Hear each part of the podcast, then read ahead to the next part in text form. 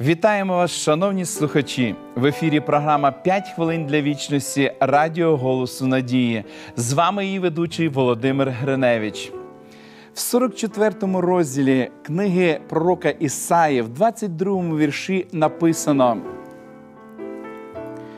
Провини твої простив я, мов хмаро, і немов мряку гріхи твої, навернися до мене, тебе бо я викупив.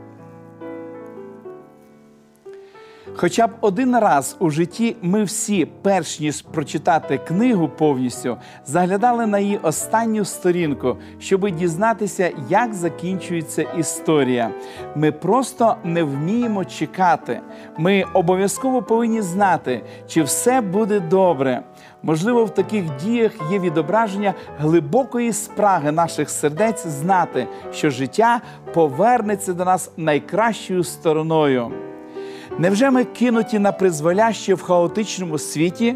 Чи є хоча б якась надія, хоча б якесь вирішення проблеми, в якій ми народилися, тобто проблеми нашого відчуження від Бога? Сам Бог відкриває нам кінець історії, щоб ми могли втішитися та знати, що життя дійсно обернеться для нас добром.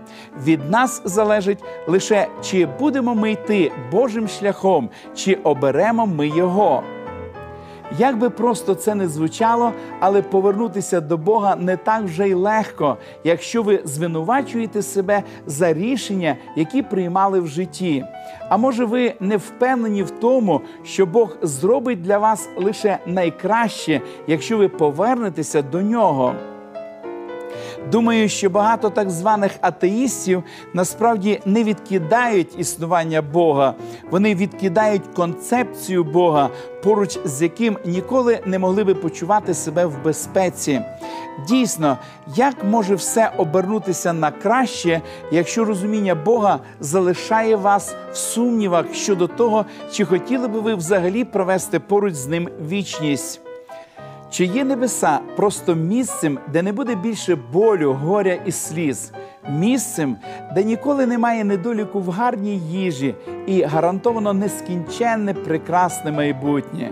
Чи є вічне життя просто відсутністю смерті?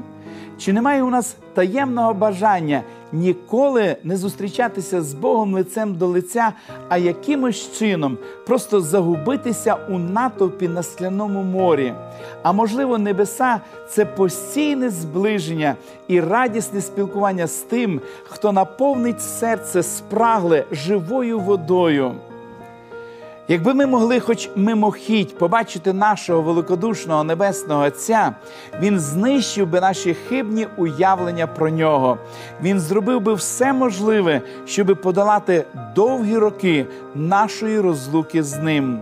Бог дійсно сповістив про свої наміри стосовно нас ще до того, як нам стало відомо, що ми йому не байдужі.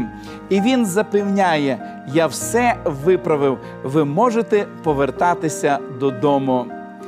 Подякуємо Господу за це в молитві.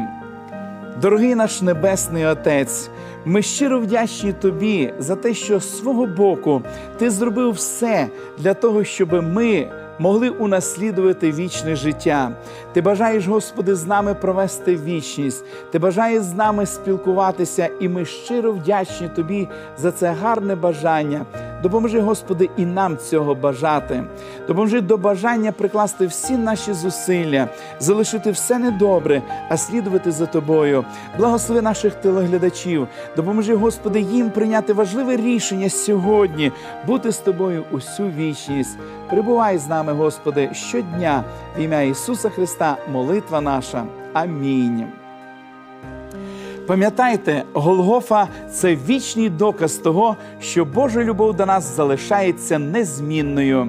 Вашій увазі пропонуємо уроки вивчення Біблії дивовижні факти.